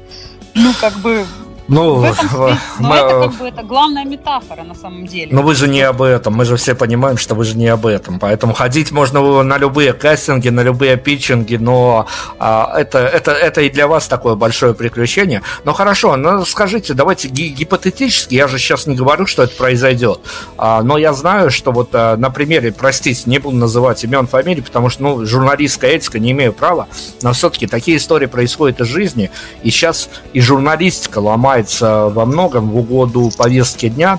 А, что вы почувствуете, когда, а, я не знаю, федеральное издание, интернет-издание, неважно, масштабом мы сейчас тут мериться точно не будем, а, позвонят вам, а, напишут вам и зададут какие-то вопросы, ни один из них а, не будет иметь отношения к музыке, а будут вопросы формулировка, что у вас находится в дамской сумочке, почему подорожала гречка и прочее. А вы ощущаете момент, что вы можете быть публичным спикером, не говоря о музыке? Да, я могу быть публичным спикером, не говоря о музыке. Я это все попробовала на примере своего инстаграма я пытаюсь туда, кроме музыки, пихать какие-то, запихивать, невпихуемые, да, то есть пытаюсь туда э, какие-то темы общечеловеческие, но если меня будут проб- пробовать э, и провоцировать на бытовые темы, мне тоже всегда есть что сказать, потому что у меня есть как бы, как говорит один наш друг, у Софии всегда есть свое особое special мнение. Ну да, у меня есть свое особое special мнение обо всем, начиная от мобильного телефона и заканчивая там песнями. Ну, так есть, это факт, это данность. Поэтому, если попросят, я могу сказать и о сумочке, и о трусах, там, не знаю, о чем угодно. У меня есть свое мнение. Так, так, так, все, мы не сгущаем краски все-таки. А что должно перевернуться? Что должно случиться, чтобы группа Coldstream, я не знаю, в полном составе, либо в составе вокалистки Софии Каревой затопала в ТикТок? Я пробовала. Я сделала ТикТок и нашей группе, и себе я пробовала сделать. Но ну вот э, мы не форматные для этой соцсети. Там же в чем смысл ТикТока? Там смысл, э, как это называется в английском языке, есть понятие vibe. Э, на русский язык это сложно перевести. То есть это такое секундное состояние у тебя, которое что-то среднее между настроением и ощущением, такое вот как бы среднее состояние. Я бы добавил, просто... что это среднее между настроением и психиатрией. Ну да ладно, кого интересует мнение журналистов. да, да, кстати, кстати, вот, кстати, наверное, и психиатрии, да, то есть у тебя какое-то состояние повышенное, например, повышенной радости или повышенной там грусти или милоты, но там определенные клише есть, клишированные вот эти темы. Не все настроения, естественно. Отрицательное настроение вычеркиваются. Сейчас во всех соцсетях отрицательное настроение недопустимо. Ты должен быть всегда доволен и весел. весел. А, и вот в ТикТоке нужно вот эту вот волну, секундное состояние, впихнуть в 15 секунд. Я не понимаю, как можно свое состояние впихнуть в 15 секунд, если мне для этого нужно, там, не знаю, три полотна, три страницы текста, чтобы об этом написать, или там три минуты э, видео, да, мне, мне лично нужно. Это особое какое-то клиповое мышление, которое, наверное, вот есть только у тех детей, э, которые вот растут в соцсетях, у меня его нет.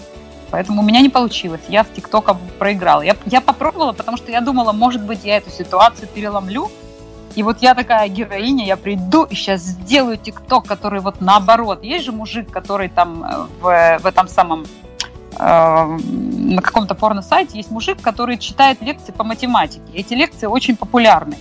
То он сломал как бы матрицу. Он пришел на порно-сайт, и э, там прекрасно себе преподает математику у доски, без ничего. Просто одетый мужчина стоит у доски, преподает математику. И это вот очень популярно в этой а я думаю, а я сейчас приду вот в ТикТок и со своим вот таким мышлением лапидарным, я сейчас им покажу. Ну, блин, не получилось у меня. Вот это мой fail. А давайте от ТикТока сбегаем в абсолютно другое направление. Сейчас абсолютно вопрос без иронии, даже без пост-иронии. А вопрос для того, чтобы действительно какую-то векторность в этой истории определить. На декабрь 2021 года – в ожидании нового альбома, который выйдет не раньше января, а то еще и конца января 2022 уже другого года, года конспирологического, как мне уже нашептали, в котором слишком много двоек, там понеслось по новой, что называется, конспирологи разгулялись. Группа Coldstream для истории, для всемирной истории музыки, для российской истории музыки, как хотите, формулируйте этот вопрос для себя. А каким хотелось остаться для истории, вот если завтра ничего не будет, а сегодня а, декабрь 2021 года? Вот честно скажу, как бы, может, не скромно, но я считаю, что, например, э, та же песня «Колыбельная» э, – это искусство. Поэтому у нас в любом случае уже даже сегодня есть песни, которые не просто популярная музыка там, или рок там какой-то там. У нас есть песни уже даже на сегодняшний день, которые по большому счету искусство. Поэтому я в этом плане абсолютно спокойна. Я, в отличие от всех артистов, которые считают, что у них все лучшее впереди, я всегда считаю, что у меня все лучшее позади, я уже все лучшее написала. Я сейчас просто пишу. Никогда не ставлю себе задачи написать что-то лучшее, чем я уже сделала. У меня уже есть песни, за которые мне не стыдно и которые я сама рассматриваю как искусство. В принципе, в этом задача любой группы. Хотя бы одна песня у тебя должна быть, которая вот, ну, как бы но она такая вот прям по-настоящему такая вот. Лучшая система – это система сдержек и противовесов. Противовес ответу спрошу. А, опять-таки, во флешбеке ко, ко всему, что происходило, ко всему, что произошло. А, есть какой-то момент, я не знаю, песня, фото, видео – интервью, еще что-то, все что угодно. А что хотелось бы, если не стереть из истории группы Allstream, то хотя бы заблюрить? Да я бы вообще все по-другому сделала, если честно. Если бы я вот в самом начале, когда группа только образовалась, я бы понимала, вот знала хотя бы то, что я сейчас знаю на сегодняшний день, то я бы, конечно, все сделала по-другому. Но так получилось, что я об этом узнала, когда группе было уже лет 7, наверное. Я только начала догадываться, а может быть все несколько иначе. И потом, когда я начала догадываться, я поняла, что действительно все несколько иначе. Да, я тут, я бы, наверное, переписала все. Вообще все переписала. Ну, как бы, наверное, появились бы те же песни, некоторые песни из тех, которые есть, я бы оставила. Я бы просто переписала саму историю группы, то есть как все это было.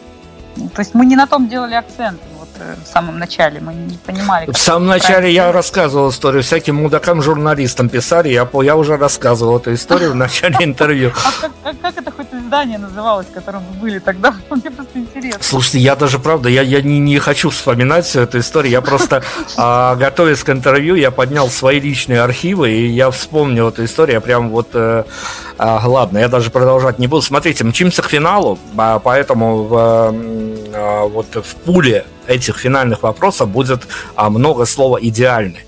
А, и для меня это тоже было до какой-то степени новостью, но это, наверное, такие вот э, проходит время, артисты все не взрослеют и не взрослеют. Как бы это ни прекрасно было, э, но многие остаются вот в каких-то своих каких-то э, странных параллельных вселенных. Я за последние полтора года ну, убедился в том, что каждый артист, который выходит на массовую аудиторию, он мечтает, чтобы у него хоть раз в жизни состоялось а, некое подобие а, к его, как он представляет, хотя из давно уже знаем, что можно взять и интервью у себя где-нибудь э, в ванной, лежа и тому подобное, но каждый артист мечтает о публичном, идеальном для него интервью. Давайте сконструируем такую тонкую э, конструкцию, как идеальное для вас интервью. А, либо первый вопрос, с которого бы стартовало для вас идеальное интервью, а, либо финальный вопрос, вот когда уже все, а, все градусы выгорели, э, точка напряжения пройдена, вот тут на ваш выбор либо первый идеальный вопрос для идеального вашего интервью, либо последний, он каким бы мог быть? Сейчас вы меня врасплох застали, потому что я категориями идеальности не мыслю.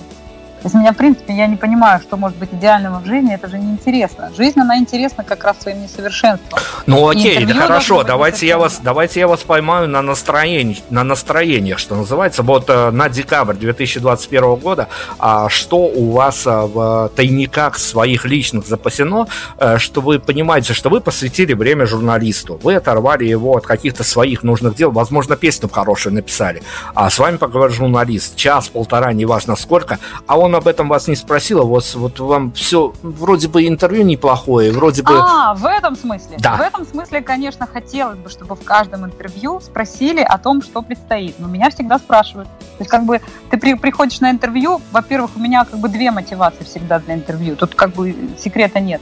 Первое, это мне интересно, мне реально интересно, потому что я достаточно, эм, ну, мало общаюсь на данный момент с людьми, вот, которым есть что спросить, да, с интересными. Потому что в основном ты, когда занимаешься музыкой, ты, ты общаешься с инструментом, не с людьми. И концертов у тебя нет. То есть у тебя есть некий дефицит общения на самом деле у любого как бы, человека, который любит общаться. Вот. А с другой стороны, тебе обязательно хочется, чтобы тебя спросили про твое главное событие, которое у тебя либо прошло, либо вот сейчас будет. Если про него спросили, то я считаю, что все интервью получилось.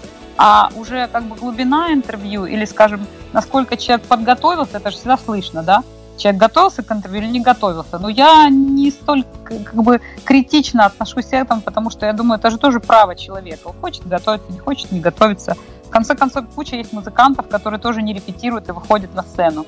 Хотя это неправильно с моей точки зрения, но они же вот так живут, как бы мы же все разные. И в любом случае я попытаюсь все равно это интервью перетянуть и рассказать что-нибудь интересное или какой-нибудь эксклюзивчик дать. Поэтому буду брать на себя если человек не подготовился, то буду работать я. Пару маленьких вопросов в финале. Опять-таки, концертов настолько мало, что мы можем с вами помечтать о том, как они могут происходить, как они могут проходить, кто туда может приходить, с какой фразы начнешь всю эту концертную историю после этих вот ненужных, игрушечных и ни к чему не обязывающих локдаунов.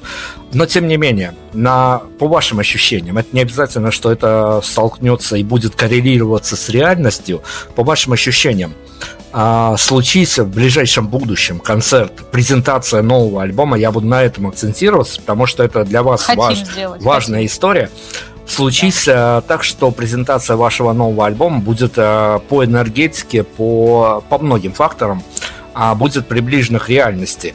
Мы группу Coldstream спустя, помня о том, что это практически идеальный концерт, э, спустя пару часов а в каких декорациях, в каких локациях могли бы застать? Ну, всегда после концерта, в течение нескольких часов, точнее, после любого концерта, это всегда пьянка музыкантов, а София ест салат «Цезарь». Вот как бы эта картина, она классическая, скучная для обсуждения, но она всегда одинаковая. То есть я после, я в день концерта никогда ничего не ем, и, э, естественно, первое, что я делаю, я в гримерке начинаю есть. Ем я всегда одно и то же. Поэтому тут как бы даже это и есть идеальная картина, она всегда одинаково идеальна. Окей, если с этим бытовым райдером мы разобрались, то давайте тогда на официальную основу выйдем. А, группа Callstream много чего недополучила в своей э, в жизни своего существования, скажу так витиевато, и многое чего могло получить, если бы и система работала иначе, и радищики были не такими вот отмороженными людьми, которые, к которым я себя причислял по началу интервью. Я себя сейчас туда же, туда же причисляю. А, тот же самый грешок. А, вот из хулиганства, из а, чувства мести, такой девичьей, хорошей мести, а, случись так, чтобы все пошло, как вам кажется, а, в идеальном, опять-таки, я говорил, что будет много слова идеально, в идеальном для вас направлении. Вы из каких-то вот любых чувств, которые вам близки, носки, какой бы пункт на декабрь 2021 года внесли в свой райд? Ну, я хочу всегда на море, поэтому у меня, в принципе, в райдере из пожеланий, так из бытовых, да, то есть что в бытовом плане я хочу. Бытовом, бытовом. Чистое полотенце, это мы помним. Все, это тоже с этим Мне... бывают проблемы. И, батарей, и батарейки, равно, микрофоны, там тоже бывают проблемы. Это все ерунда, это все можно пережить. Как бы для меня главное, ну, вот э, отдохнуть, то есть выспаться после концерта, перед концертом, вместо концерта. Вот если я отдохнула, если это море, идеально это море. Ну и, конечно, поесть. То есть, в принципе, не так много. Мне в бытовом плане вообще очень мало вещей нужно. Мне нужна тишина, отдых и, и вкусная еда. Я абсолютно неприхотливый человек в этом плане. Когда люди там себе какие-то мечтают, там, яхты, самолеты, меня все это абсолютно не интересует. То есть, если бы меня это интересовало, у меня бы это уже было, поскольку я достаточно целеустремленный человек.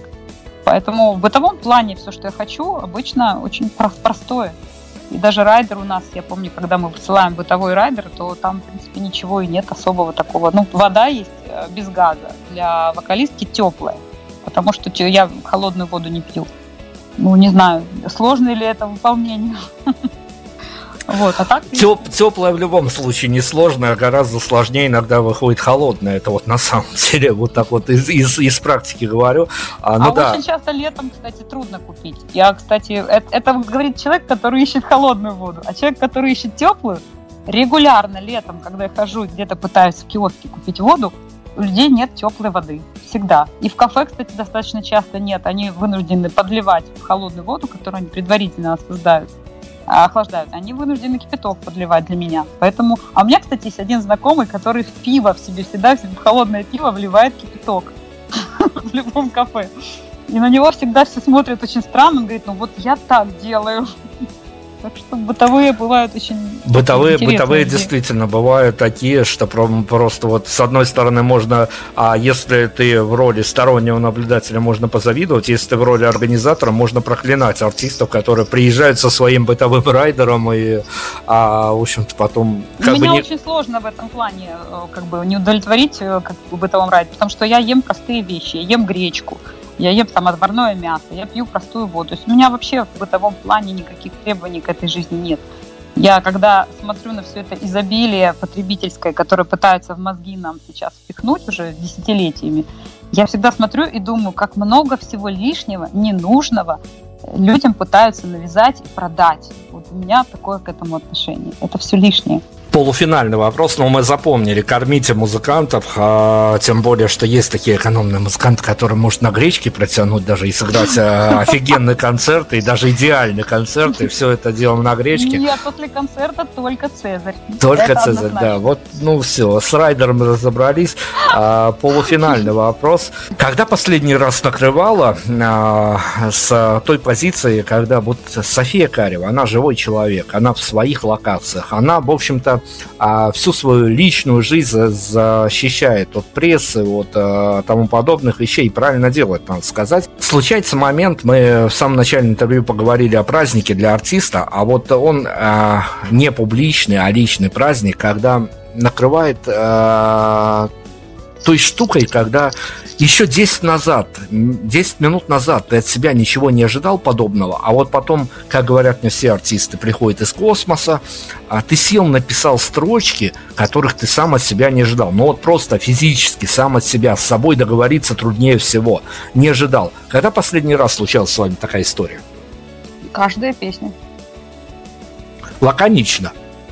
Ну, На, надо сказать... есть такой момент технический, когда тебе приходит песня, ты ее пишешь, потом ты ее дорабатываешь. То есть это как бы артисты любят а, скромно об этом умалчивать, но в любом случае идет техническая работа. Потом, как, как у Пушкина она была там много лет назад, так она и у наших э, музыкантов есть всегда. То есть какое-то слово неудачное, либо какой-то синоним подобрать, э, либо рифму какую-то заменить. Но костяк, основная мысль, и в моем случае чаще всего приходит текст с мелодией вместе, то это, конечно, не твое. Это ты просто передатчик.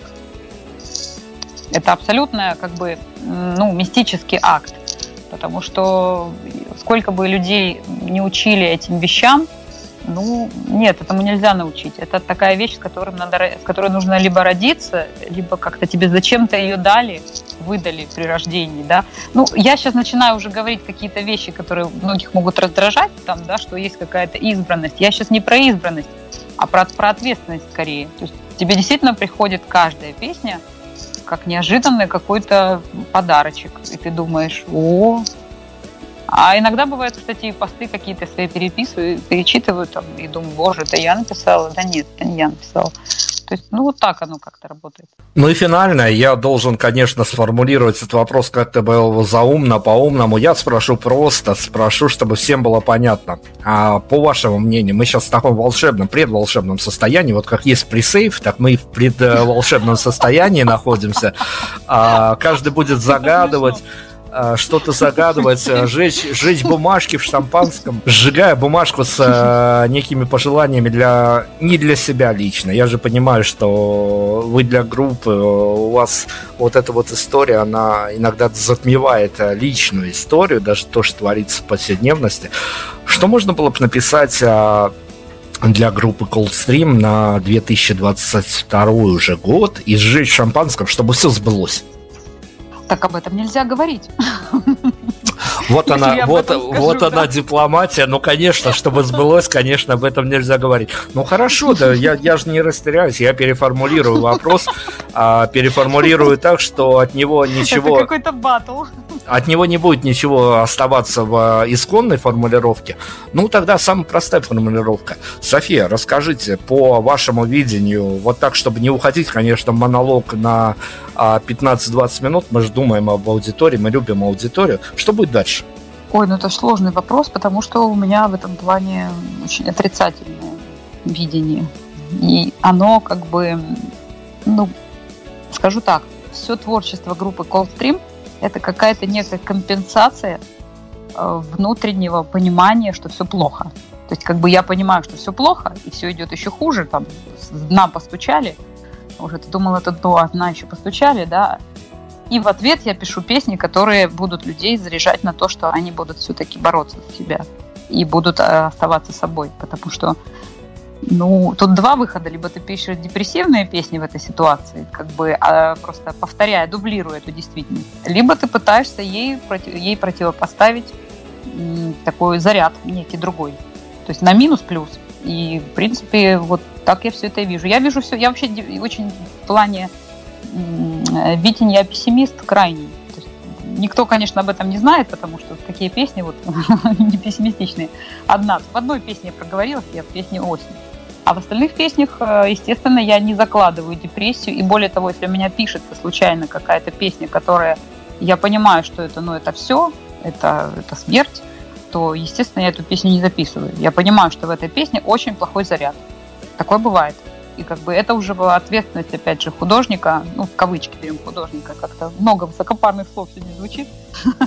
Ну, в общем, ответственность того человека, который делает, он должен понимать, что не всякую свою мысль можно изрыгать на людей. Потому что люди же воспринимают слишком буквально. Как один мне парень написал, э, а зачем вы написали такую жестокую песню под названием «Я улетаю»? Я думаю, где же там жестокость? Там же про свободу, про очищение, про, про свободу мысли, про личность.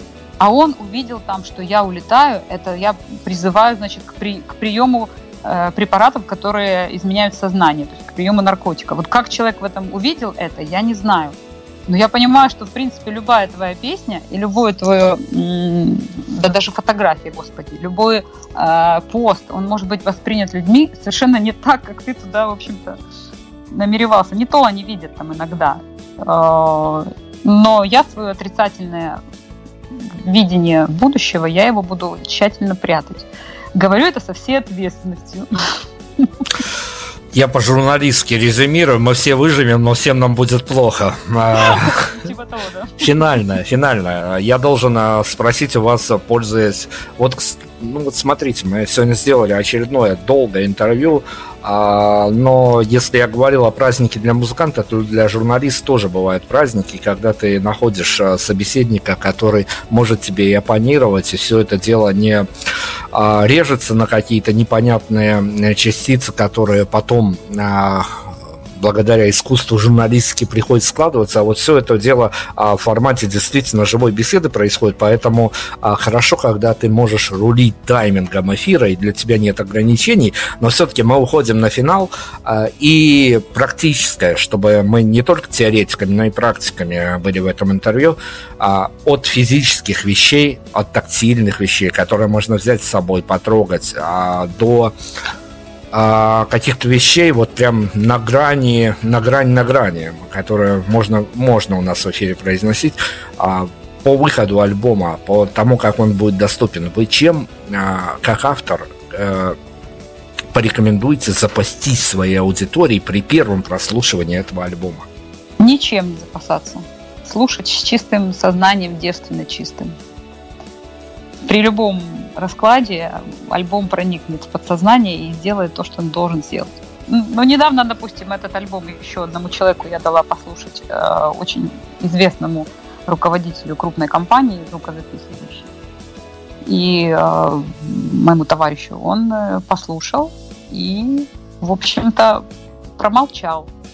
Про некоторые песни сказал, что это интересно, и промолчал. По, по его реакции я так поняла, что все хорошо, потому что он никогда не хвалит. Вот если бы было плохо, он бы сказал, ну это плохо, это никуда не годится.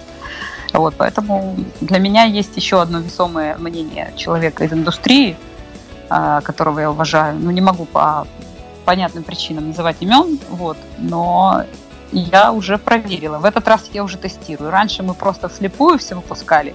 В этот раз я все протестировала. Я буду уже чуть-чуть умнее. Чуть-чуть, на капельку. София освоила претест альбома и уже некими своими э, ассоциациями, которые от людей извне э, валятся на этот материал, уже обзавелась. Э, хорошо, София, я с вас беру э, клятвенное обещание, что как только мы будем готовить новогодний проект, мы вас еще буквально э, на несколько минут дернем, чтобы вы нам расписались в каких-то новогодних пожеланиях, потому что для нас э, тоже это элемент когда вы отвлекаетесь от каких-то своих вот повседневных мыслей, что-то нам желаете хорошего такого на Новый год, а слушатели Беларуси, я знаю, точно это ценят, и мы вас обязательно дернем в наш новогодний проект. А давайте на сегодня, на вот эту вот еще предпраздничную а, пару, что называется, пока только елочки украшаются, пока еще никто даже не думает там ни салат Цезарь, ничего другого резать на стол.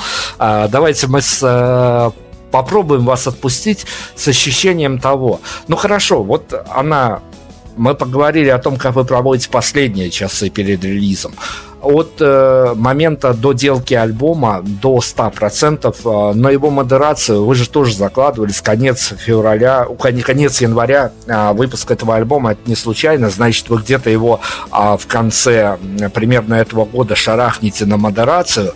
А для вас все-таки повседневная... Как вы много знаете, я просто в шоке. Ну, конечно, мы же работаем, извините. А, вот для вас повседневная матрица, она вот, э, ну, хотя бы, давайте на позитиве позитиве закончим.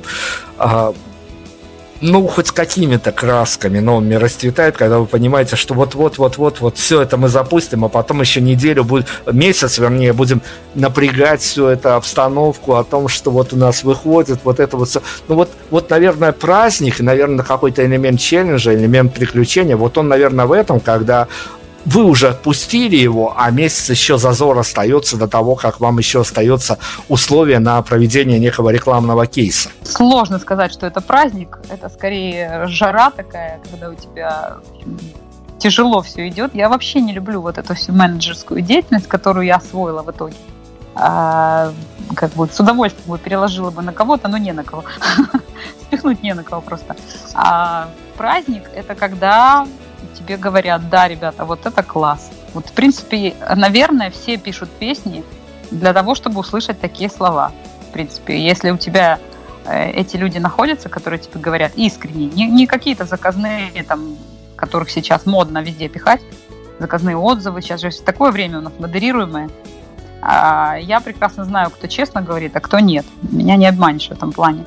И вот за честные отзывы человека, когда человека реально зацепило, и он слушает на повторе твою песню, вот, вот это праздник для меня. Ну, в принципе, как я уже сказала, альбом и вообще любой выпуск песни – это рождение ребенка. То есть тебе, как, как, как у ребенка, да, ребенок у тебя родился.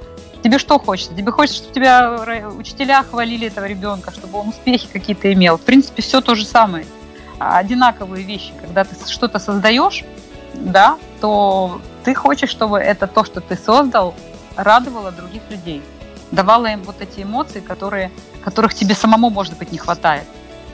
Вот как бы такой, наверное, вот э, в работе человека, который пишет песни, там, может, даже картины рисует, не знаю я. А, наверное, вот этот самый интересный момент, что тебе чего-то не хватает, и ты это чего не хватает пытаешься дать другим людям. такой вот эгоизм, смешанный с альтруизмом, такая смесь, такой микс. София понимая, о чем она говорит, она попала совершенно точку, потому что я, находясь а, на очень теплом фидбэке с аудиторией Prime Radio, я понимаю, что последние, ну не знаю, год-два, полтора а, многие нам пишут и говорят о том, что вот знаешь, мы вот просто вот каким-то творчеством артиста закрываем свои дыры, которые у нас организовались в повседневной жизни. Вот мы просто вот погружаемся в эти миры и получаем там ответы, не ответы, но хотя бы а, у нас картина мира остается наиболее восполненной, чем она вот была бы, там был, была бы просто пустота. Поэтому София откровенно права, совершенно права. И нам нужны финальные титры, нам нужны, э, нужен финальный саундтрек э, для выхода из этого интервью. Ну, давайте попробую поймать еще вас э, на эмоциях в качестве финальных титров. Главные строчки, неважно в какое время написаны, а главные строчки, которые актуальны для вас, но написаны тоже вами. Мне не нужен твой совет, я не слышу слова «нет». Коротко. Вполне себе радикально. Дайте финальный саундтрек нам из уходов из этого долгого, эклектичного, но, я надеюсь, живого интервью. Новинку «Вызов» послушаем, потому что это песня, которая тоже много значит для меня и, как оказалось, уже и для аудитории, потому что то, что люди мне пишут в ответ, прям до слез. Ну вот уходим на вот этой вот ноте, которая задает, возможно, мы сейчас а, нагоняем интриги, нагоняем тайны, возможно, задает тоны новому альбому. София Карева у нас сегодня была, Coldstream, Icing Band, незабываемый про эту команду, в творчество которой мы мимолетно заглянули.